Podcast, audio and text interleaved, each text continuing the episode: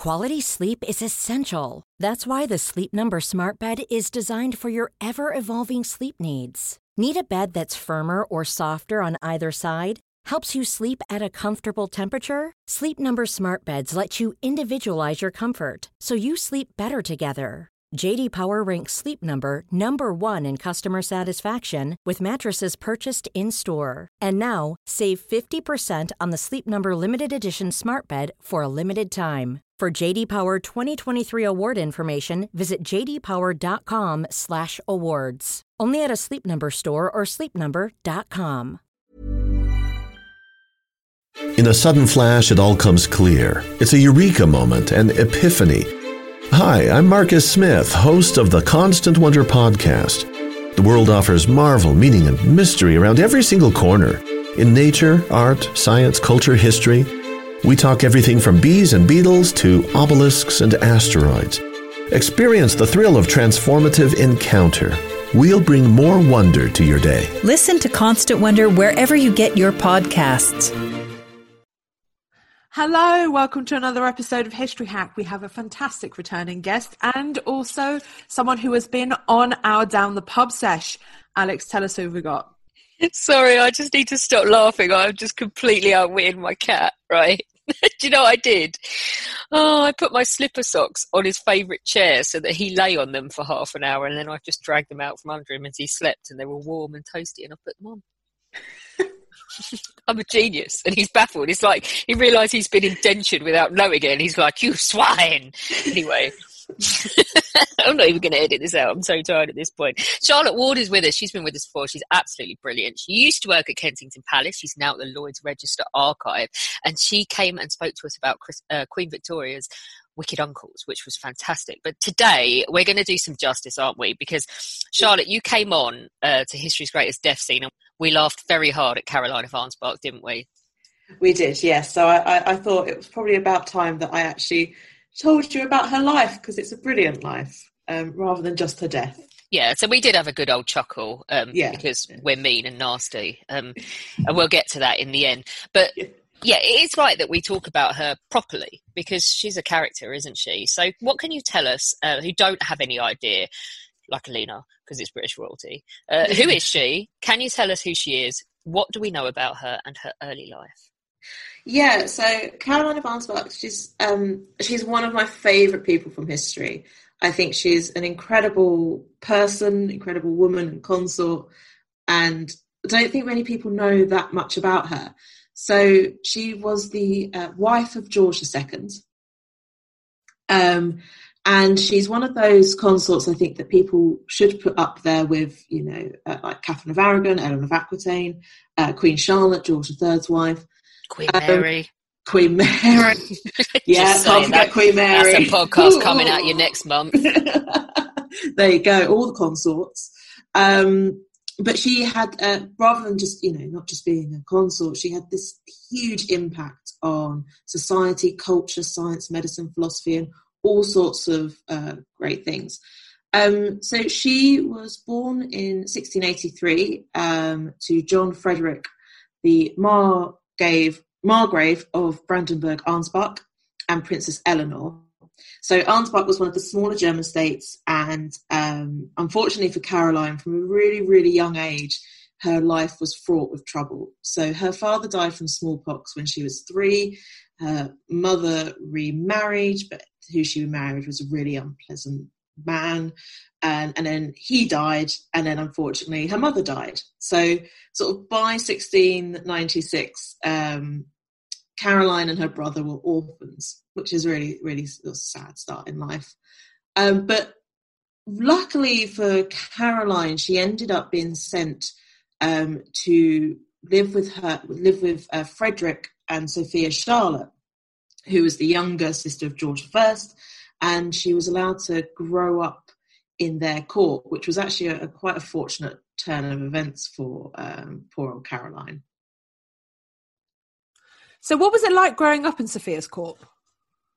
Yeah, so um, so Frederick and Sophia became king queen of Prussia in 1701, and Sophia was really known for her intelligence and wit and a really strong character.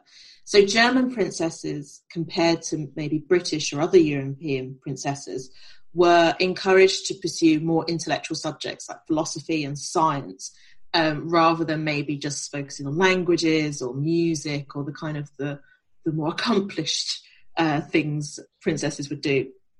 So Sophia's court was known for being very liberal um, and attracting some of the great thinkers of the day, like Leibniz. Leibniz, sorry. Um, and then um, when Caroline went to this court, Sophia really encouraged Caroline to pursue education and learning, um, to take part in philosophical debates, to uh, learn more about science, um, to correspond with Leibniz, and um, she formed quite a, a, a, sort of strong intellectual friendship with him. Um, and Sophia really doted on Caroline um, as a mother would to a daughter. So I think sort of a really um, interesting court in which Caroline was brought up in. Marriage in the in Europe in the 18th century. What could she expect, and who did she end up shackled to? I feel just like totally uh, negative connotations as somebody who's not married yet. Who did she end up with? Who did she end up shackled? To? Yeah, well, yeah. Um, so obviously, this, yeah, Europe in the 18th century, there were eligible princesses and, and princes and nobility across the continent. Um, so marriages were, of course, often used strategically, and this was to ensure, you know, alliances were made or for religious or economic reasons. So um, Caroline was reportedly um, both in, very intelligent um, and also very attractive.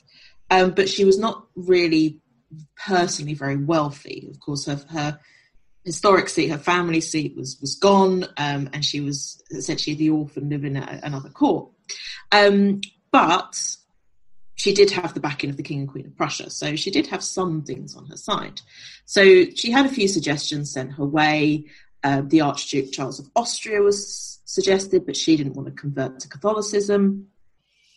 Um, and then it's sort of thought, ah, maybe um, the son of uh, George Augustus of Hanover could be suggested. So this would be uh, Sophia's nephew, um, essentially. So this uh, George, um, his father had kind of become more important in European politics, shall we say, um, because in 1701, Queen Anne, Queen of Britain's her only surviving child, died.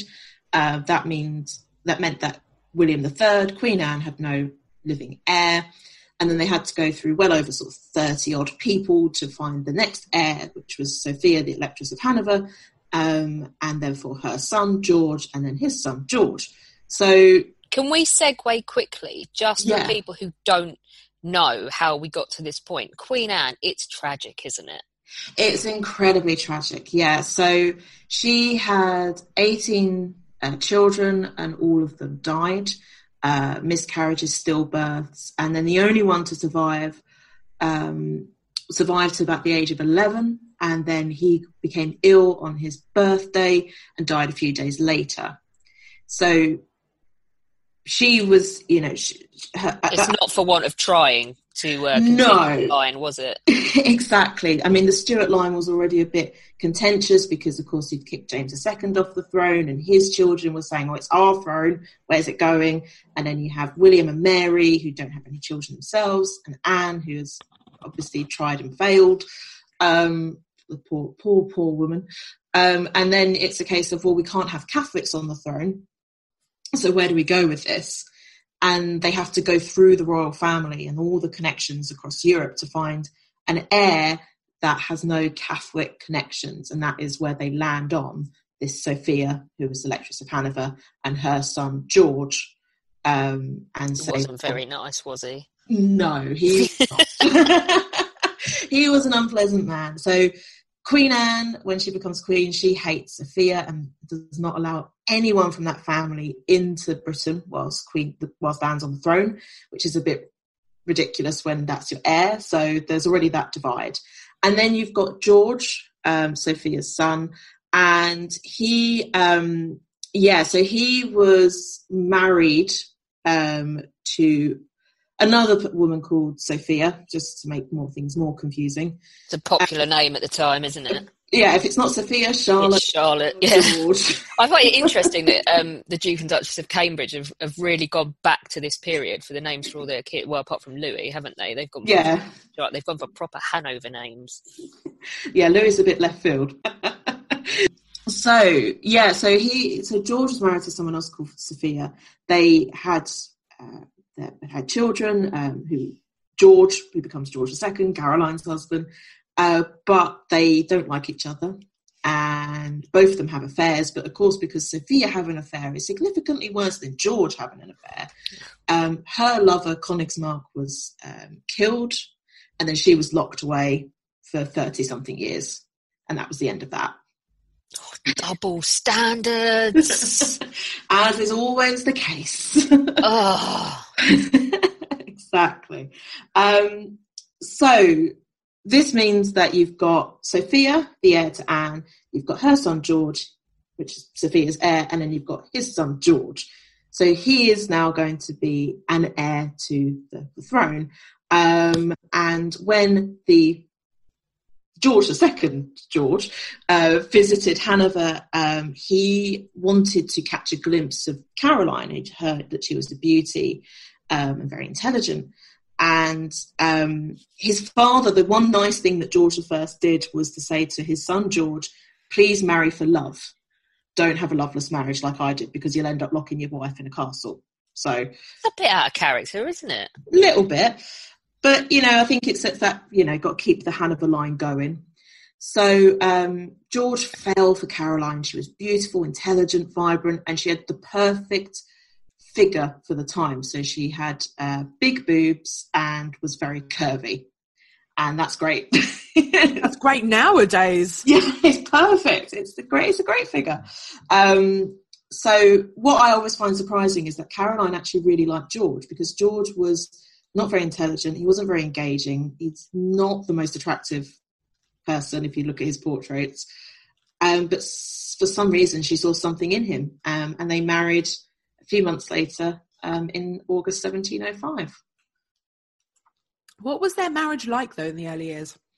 I kind of I'm imagining this incredibly smart woman and this not so smart, not so handsome man together. It's it's just not working for me in that in my head.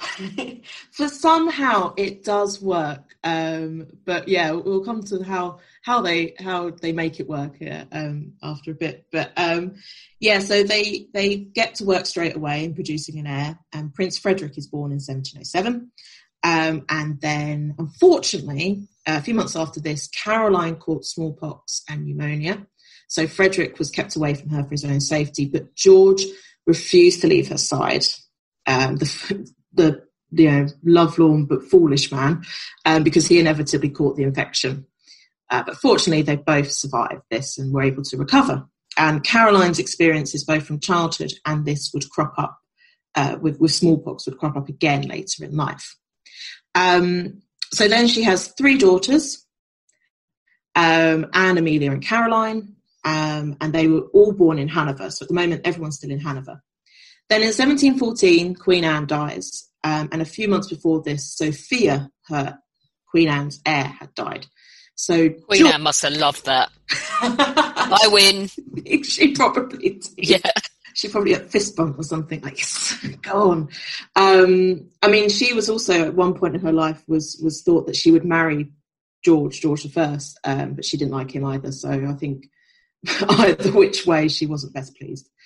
Um, but yeah, so George the First becomes king, and this, of course, means that George has to move from Hanover to England. He was not happy about this at all. Um, He didn't even speak English, did he? Really? he didn't speak. I mean, this is a guy that's lived in Hanover, and then suddenly, you know, his his his elderly mother is told, "Oh, by the way, you're now the heir to the throne of, of Britain." And George is like, "Oh, hang on a minute, I'm going to have to leave Germany." His uh. His behaviour and his total like indifference is like partly why the role of prime minister has evolved as it has, wasn't it? Because It he just was. didn't bother turning up for councils and things, so someone had to be in charge, and it kind of went from there.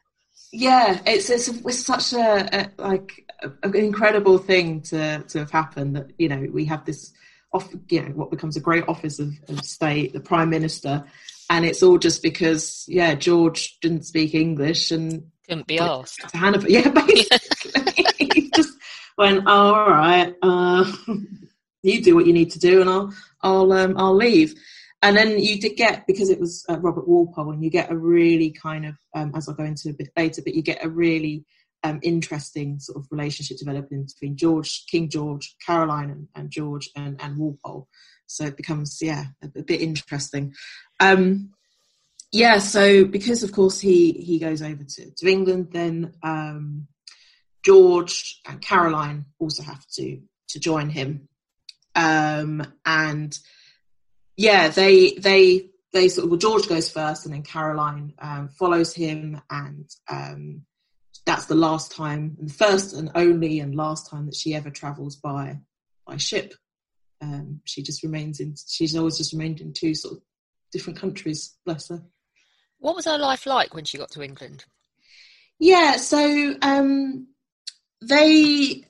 So the, the the one thing about the Hanover family that I think continues throughout, as we saw with Queen Victoria and then beyond, is that the the father and the son tend to not get on so George first becomes king, and the Prince of Wales and Caroline is made Princess of Wales, um, the first since Catherine of Aragon. So what they decide to do is kind of one up George the First. So George is going, I don't care about this country. I don't speak English. I'm going back to Hanover. Whereas George and Caroline um, made sure that their court, um, which they moved to Leicester House in London, um, was all about being English. So they learned the language, they celebrated the culture and politics of England, they liked the quirks of the British people. Um, and they, you know, those that didn't like the king would go to George and Caroline's court instead. So there was these two kind of rival courts forming, which was not going too well with George I. He was a bit miffed about this. Um, and then Caroline and George, you know, they they also had their own um, issues developing through this. So, as I said before, um, with Walpole, um, he decided he would align himself with Caroline and George initially to kind of work his way in there, discuss politics, actually get some response rather than what he'd get from George I, which was nothing.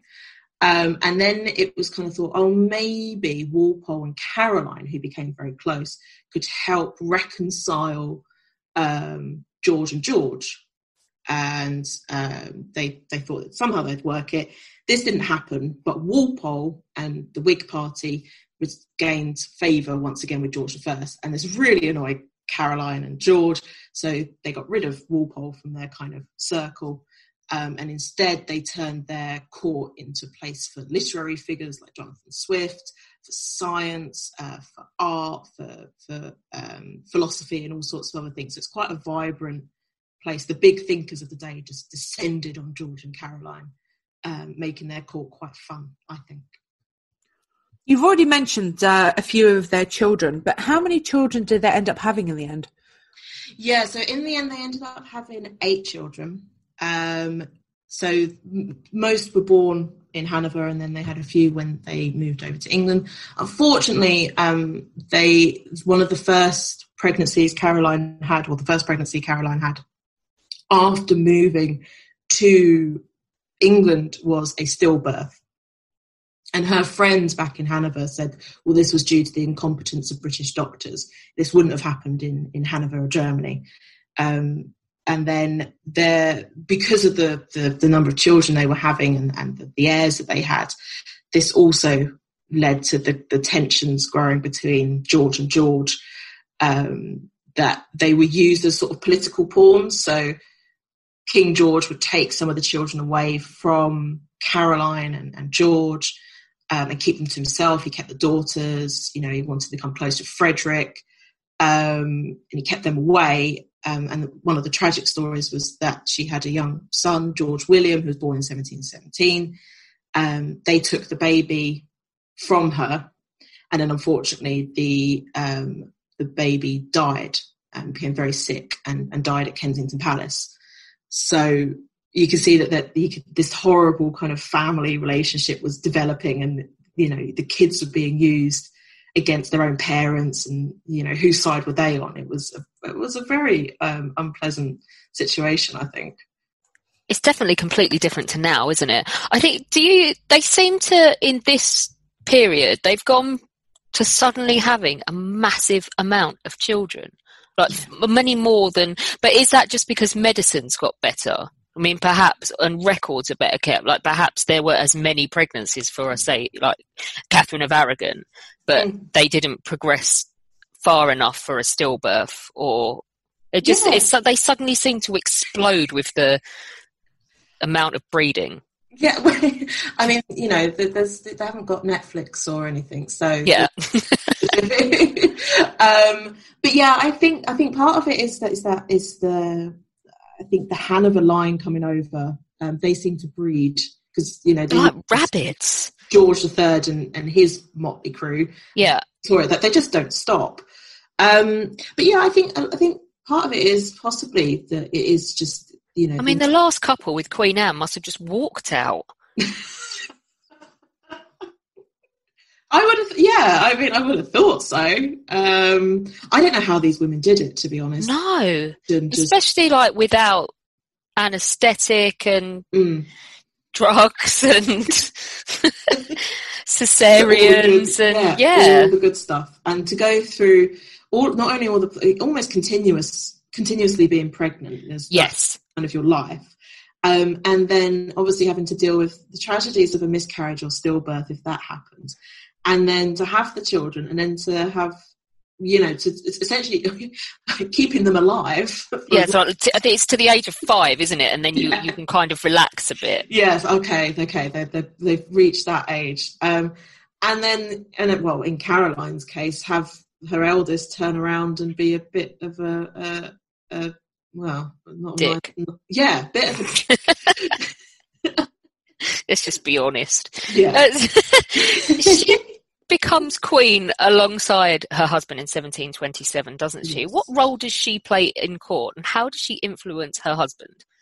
Yes, so um, yeah, so when they become become uh, king and queen, they're crowned at Westminster Abbey, um, and firstly, sort of Caroline, because of her intelligence and um, very social and charismatic. So she's able to, you know, I think it's this, this point where people realize if you talk to Caroline, you're going to get what you want. So one of the first things she did was um, persuade her husband George to keep Walpole as prime minister because he still had the majority in the house. Although George hated Walpole, Caroline saw that you know if if he was to get rid of him, it would just rock the boat completely. So that was quite a politically astute there. She's she knows she knows how to play the game, um, and then she would essentially balance the two. So if Walpole and George are having problems, they would both go to Caroline, and she'd kind of work to balance the two. Um, so she also had uh, very liberal principles, uh, which she got from Sophia. Um, so she supported things like freedom of speech in Parliament, freedom of the press, um, and she also supported clemency for the Jacobites, who were the, the those that supported the rest of the Stuart uh, line that had been yeah, removed from the succession um, after James II. So quite liberal. Um, and then, of course, you have uh, her court at Kensington Palace, um, and it was a very grand affair. The King's State apartments had been redecorated by William Kent under uh, the instruction of George I, but the courtiers would, um, att- you know, these very elaborately dressed, beautiful mantua dresses that you had to walk sideways through a door. There was dancing, drinking, gambling, but they really wanted to go there and talk to Caroline about science, philosophy, politics, and, and everything, just just to get a chance to talk to her. The problem was, court could last for hours um, of standing. You weren't allowed to sit. Just hours and hours standing in the king's apartments. Um, and one of my favourite stories that I used to tell was, you know, if a courtier was there, um, there weren't things as such things as toilets.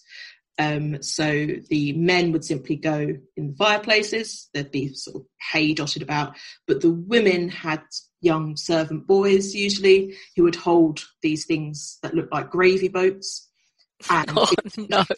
Yeah, and if they needed the gravy boat, they would sort of wink, acknowledge their little servant. He would run along, lift the flap up at the back of the mantua dress, stick it under. They would go, and then they'd remove it and run off. Um, so it's very grand and beautiful and, and vibrant, but also incredibly smelly. And Yeah, just a bit awful, icky. bit foul. Yeah. Um, so yeah, she's you know she's she really likes to encourage that sort of conversation, and and one of my favourite things or stories about her that I don't think people necessarily know, and it's very relevant for right now considering the vaccine that is coming out. Um, but smallpox was one obviously a disease that was just horrific in the 18th century, and uh, and as I said, it popped up in her life uh, quite a bit. Um, but her friend, Lady Mary Wortley Montagu, who was a frequent uh, visitor at her court, she was a well known writer and, and travelled around the world, particularly the Ottoman Empire. Um, and she'd seen how they were starting to um, use immunisation against smallpox. So Lady Mary brings it back to England since about 1721. Um, Caroline offers up six prisoners um, and says you, you're either going to be executed or you can have this immunization. They say immunization, thank you very much. Um, they survived, and then because she saw it was it had medical value, she offered up three of her children to be inoculated. And this was an incredibly monumental thing to do. So having you know the royal family use something that had never been seen before in Britain was incredible, and that was Caroline like leading the way, um, which is another reason why I just I think she's just great. Brutally speaking, though, it's not like she. If there's something went wrong, she's got other kids, right? There's loads of them. well, that is true. I mean, she only went for like three of them out of the eight. Yeah, You know, she's hedging her bets a bit. yeah, exactly. I've got I've got backup. You know. Yeah. Still, that is it is remarkable. yeah. Hey, I'm Ryan Reynolds. At Mint Mobile, we like to do the opposite of what Big Wireless does. They charge you a lot, we charge you a little. So naturally, when they announced they'd be raising their prices due to inflation, we decided to deflate our prices due to not hating you. That's right. We're cutting the price of Mint Unlimited from $30 a month to just $15 a month. Give it a try at mintmobile.com slash switch. $45 upfront for three months plus taxes and fees. Promote for new customers for limited time. Unlimited more than 40 gigabytes per month. Slows. Full terms at mintmobile.com. Quality sleep is essential. That's why the Sleep Number Smart Bed is designed for your ever evolving sleep needs. Need a bed that's firmer or softer on either side? Helps you sleep at a comfortable temperature? Sleep Number Smart Beds let you individualize your comfort so you sleep better together. JD Power ranks Sleep Number number 1 in customer satisfaction with mattresses purchased in-store. And now, save 50% on the Sleep Number limited edition Smart Bed for a limited time. For JD Power 2023 award information, visit jdpower.com/awards. Only at a Sleep Number store or sleepnumber.com. I do like her. I like her a lot. Good. I'm glad. I think she's brilliant. You, even though you- she pees out the back of a flap in her dress. yes, Everyone did. It's fine. you and I would have had to have done so. I would have held it. I'm not doing that. Just like oh, it would be like you know, or um, I don't know if you see that episode of Grey's Anatomy where they're arguing over who gets to do a surgery and who can stand the longest because it's like 14 hours long and Oh they my start God, wearing yes. those adult nappies. They're all walking around the uh, hospital in them. Oh, I love that. No, I couldn't do it. I couldn't do it. Uh, well, I hope I haven't ruined any uh, uh, dinners when you when you next pick up a gravy boat. Why those dresses though? They literally look like they've got a mattress wedged up their skirt, Mm. and I just I don't get it as a an aesthetic. It's it's it's a it's a great. So the reason that they ended up being like that, so they, they just started going out to the side rather than backwards, um, was because the, the it would be a way for the husband to show how wealthy he was because it would show how much um, material he could afford. So essentially, you became like you know a, a fancy sports car or something. You were just there going, "Look, my husband can afford this much. I can't walk through a door."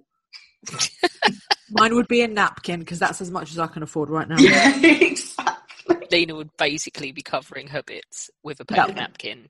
Like uh, like Eve. Yeah. Yeah, with a bev nap. probably more comfortable than a mantua dress. That's you know. This is true, but yeah, lot lot less subtle when you need to go to the toilet and you call the boy over. yeah. You've um you've mentioned uh, her son Frederick earlier. Mm. Tell us what their relationship was like because it wasn't very good, was it? No, it was not, and it continues this wonderful Hanover tradition, and where parents do not like their eldest son. Um, so he's when they came over to England when George first became king. Frederick stayed in Hanover because they wanted him to have that sort of education back in Hanover. And he eventually comes over to England in 1728. He's now fully grown, um, but he's a womanizer and he has many debts because you know what are you going to do? You're a, you're a young prince running around Hanover. Um, so initially, the you know the, the, the relationship becomes quite tense because George II makes Caroline his regent rather than his heir, which was not the normal thing to do. Um, and then the tensions continue to grow. So Frederick again tries to do the one-up thing about how English he is. So he takes it a step further and starts playing cricket and things like baseball, which were, were very English sports at the time. Um, so he's saying, "Yeah, I'm more English than you guys, and look at me, I'm great." Um, so then we have uh, him marrying Princess Augusta in 1736. It was an arranged marriage. Um, and then swiftly after this wedding, George goes over to Hanover and Caroline is left in charge. And um, it was, you know, great, there's a wedding, I'm off. Um, so then George needs to come back, and on his way back, he is uh, his ship is hit by a terrible storm. No one knows what's happened to him. Caroline thinks he's lost, and all the while that all this, sort of, this tragedy is going on, Frederick is sitting down having a lovely dinner um, with all of his friends celebrating, which you can really imagine annoyed his his mum Caroline.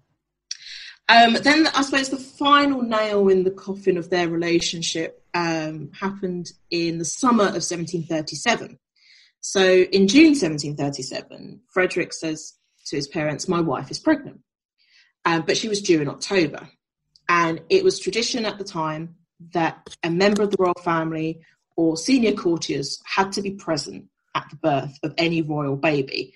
And this is to make sure that there were no fake babies or one of, another one of those warming pan stories. Yeah. Um, so yeah, so uh, he sort of said, right, she's due in October. Augusta wasn't actually due in October; she was due in July. So she went into labour uh, whilst they were at Hampton Court Palace, and this was in the night. And his his uh, well, Caroline, his mother, was there in the palace. So he decides, whilst his wife is in labour, and I cannot keep stressing that enough, she was in labour, he bundles her into a carriage and rides across the night um, to St James's Palace. So that's quite a journey in a rickety carriage, small. She's in labour. Um, they get to St James's Palace. Caroline awakes. She's horrified to find out that her son has done this and takes her two daughters and Lord Hervey, her close companion at court, uh, over to St James's. And then when they arrived, Augusta had already given birth to a baby. Um, this was a child also called Augusta, and she was the elder sister of George III. And Caroline was relieved to find that the baby uh, was a poor, ugly little she mouse, and not a large, fat, healthy boy. So this meant that because the baby was a little she mouse, that it had to be Frederick and Augusta's and not an imposter. Very insulting. Yeah. well, when you didn't have DNA, did they? Just have nonsense in replacement. Yeah, not not quite. Oh, that looks like my son. Yeah, great. That's theirs. Um, yeah, so the, the relationship just never recovered from from really that moment. She's she's regent at some point, isn't she? How does she fare, and how does this come to pass?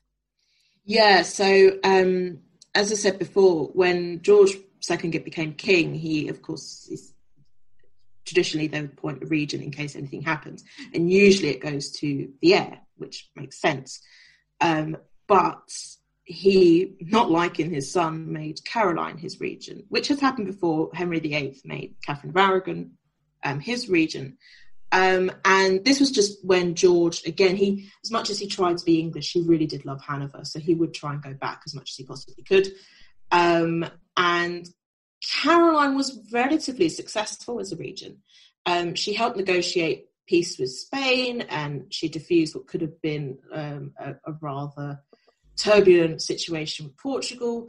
As I said, she was very liberal, so she kept trying to push through kind of liberal ideas and acts into Parliament. She wasn't able to do too much, um, you know, because that's a bit too liberal for Britain. It was possibly going too far. Um, but you know, she she was relatively successful and, and she was very popular um, which I think again great, good for her. right. So we've discussed this on our uh, on History Hack, didn't we? Uh, about her death. so we did have a chuckle. It is utterly unique, isn't it? it is quite a death. Um, and I, yeah, I will tell it again. Um, so, Caroline, on the birth of her last child, um, developed a hernia. And she kept this secret from everyone for several years. And she didn't want to worry George, who was a worrier. Um, and she, so she always wore a shift dress. Um, she was never completely naked. She, you know, just just kept it hidden. And then after sort of about ten or so years, it becomes so painful that she collapses in agony at St. James's Palace in 1737. And they sort of reveal that she has this hernia. Now, today we know of a hernia, you can just sort of push it back in and it's all fine. They didn't really know what a hernia was uh, uh, back then. Um, and then you have these two doctors coming in, two schools of thought with how to deal with it. But essentially, the idea was, oh, it's a lump, we need to remove it. So they go in and try to remove it. And they're just hacking away at her guts and, and trying to, you know, realize that the lump isn't, it's going, but it's not. Um, and at one point in this horrific surgery, you know, no pain relief. Yeah, she wasn't unconscious. She was there. At one point, the doctor leans over with his powdered wig and his candle. The powdered wig is set alight. Um, and Caroline says, you know, please stop operating on me. I have to laugh. This is hilarious. You know, so this woman who's in agonizing pain is just laughing at a doctor running around with his wig on fire, who's also having to deal with the fact that George is, you know, saying, save my wife, save my wife. What is going on? So there's this whole scene that goes on. Um, and then they, they continue operating and then it gets to a point where George is saying, "Well, is she okay? Is is is everything okay now?" And they go, "Yeah, yeah, we we, we think we've got rid of it." Um, and so they give her an enema, and then the, the, the enema results in almost the sort of bowels then exploding and covering pretty much everything you see around. Um, and she has she survives for a few days after that. Um, unfortunately, then she she dies. Um, and then during the sort of two or three days that she lives with an exploded bowel. Um, Frederick asks to see her, and uh, George says no, but Caroline does send a message to Walpole to say, you know, sorry, I forgive you, and all that. So you could tell that as a mother, even then, she's she still wanted to know him to know that you know she loved him as, as a mother. George never left her side, um, and she said to him, "Look, once I die, I want you to be happy. You know, go and remarry." And George says, "No, I'm only going to have mistresses. That's all I want. I mean, he'd already had Henrietta Howard throughout most of their marriage. He'd got another one lined up. So it's like clarifying for your dying wife that you will get laid, but you're not going to remarry. exactly. I mean, I mean that's obviously the thing she's most worried about. Um, and then unfortunately, yeah, Caroline dies. Um, oh, what a way to go, though. So, I mean, in reality, then you would just be waiting for the bacteria to take hold, wouldn't you? And the fact that you've got yeah. no efficient drainage system to just yeah. finish you off. Oh, what yeah. way to go! It's that. I mean, again, you know, it's what such a remarkable life that she led, and and everything that she achieved and, and did, and yeah, that is how she died, Just to clarify that the laughing was because they managed to like set fire to things, didn't they? Yeah, they, yeah, treat her, and yeah. she was trying to poke her own intestine back in, and it, there was a comical element to it. We're not Exactly. just No, sadists. no, I, I, I, yeah, I'm not laughing at her dying. No, no, and alcohol was she was laughing. Yeah, ex- well, yeah, exactly. We were down the pub, Yeah. um, but no, it was she was laughing, and I think because she had this great sense of humour and and it was, was just did, enjoy having a laugh. I just like the fact that despite the fact that her God goodness knows what was going on with her bowels, doctor running around with his powdered wig alight, and she has to laugh, and I just find that just hilarious. So she was allowed to laugh, and she was laughing, then we are too. I, I Absolutely, and and she would be dead by now, even if it didn't happen anyway. Yeah, exactly, exactly. Yeah. Charlotte, thank you so much for coming back on to do some more Georgian history with us because we never do enough. Um, and No. uh, there are some great stories in there, and I'm glad. I feel better now we've rounded her out instead of just Mm. drunkenly laughing at her. Yeah, I, I, I feel like she'll she'll she'll be resting happy now with with George. Yeah. Join us a bit later because the time has come. We've been doing Sharpe specials on all the separate episodes and we have reached Sharpe's Gold. This is the one that Sean Bean listed as his least favourite Sharpe. He thought it was nonsense. The cast as well have said that they thought it was bonkers. There's a reason that it ended up the way it did uh, and it doesn't mean they didn't have a blast filming it. So join us because we will have a load of cast with us and we will talk all about making this episode. Don't forget that we do exist on Patreon as History Hack and on Patron as well, which is Podbean's own version. Uh, Alina and I have had massive fun doing this in 2020, uh, but life is going to change quite a lot next year and we're going to actually have to go and earn a living, etc. If we want to keep up the regularity that we've been bringing you and the kind of guests that we've been bringing you and the workload, then we will need your help. There's going to be incentives for joining on either of those platforms. We're revamping ourselves on both of them. So don't forget to go in. You can do as little as a dollar a month and it all goes towards keeping up History Hack as regular as we've been able to bring it to you this year. We are now on YouTube. We are posting all of our new episodes on there and we have our own channel and we are gradually posting all of the back episodes because we have been made aware of the fact that you can only find the last hundred on some platforms. So you can go and listen to your heart's content and laugh at the cartoons and have a great time. So do go over there and subscribe. When you make decisions for your company, you look for the no brainers. And if you have a lot of mailing to do, stamps.com is the ultimate no brainer. It streamlines your processes to make your business more efficient, which makes you less busy. Mail checks, invoices, legal documents, and everything you need to keep your business running with stamps.com. Seamlessly connect with every major marketplace and shopping cart. Schedule package pickups and see your cheapest and fastest shipping options from different carriers. With rates up to 89% off USPS and UPS rates. And with the Stamps.com mobile app, you can take care of mailing and shipping wherever you are. Make the same no-brainer decision as over 1 million other businesses with Stamps.com. Sign up with code PROGRAM for a four-week trial, plus free postage and a free digital scale. No long-term commitments or contracts. That's Stamps.com. Code PROGRAM.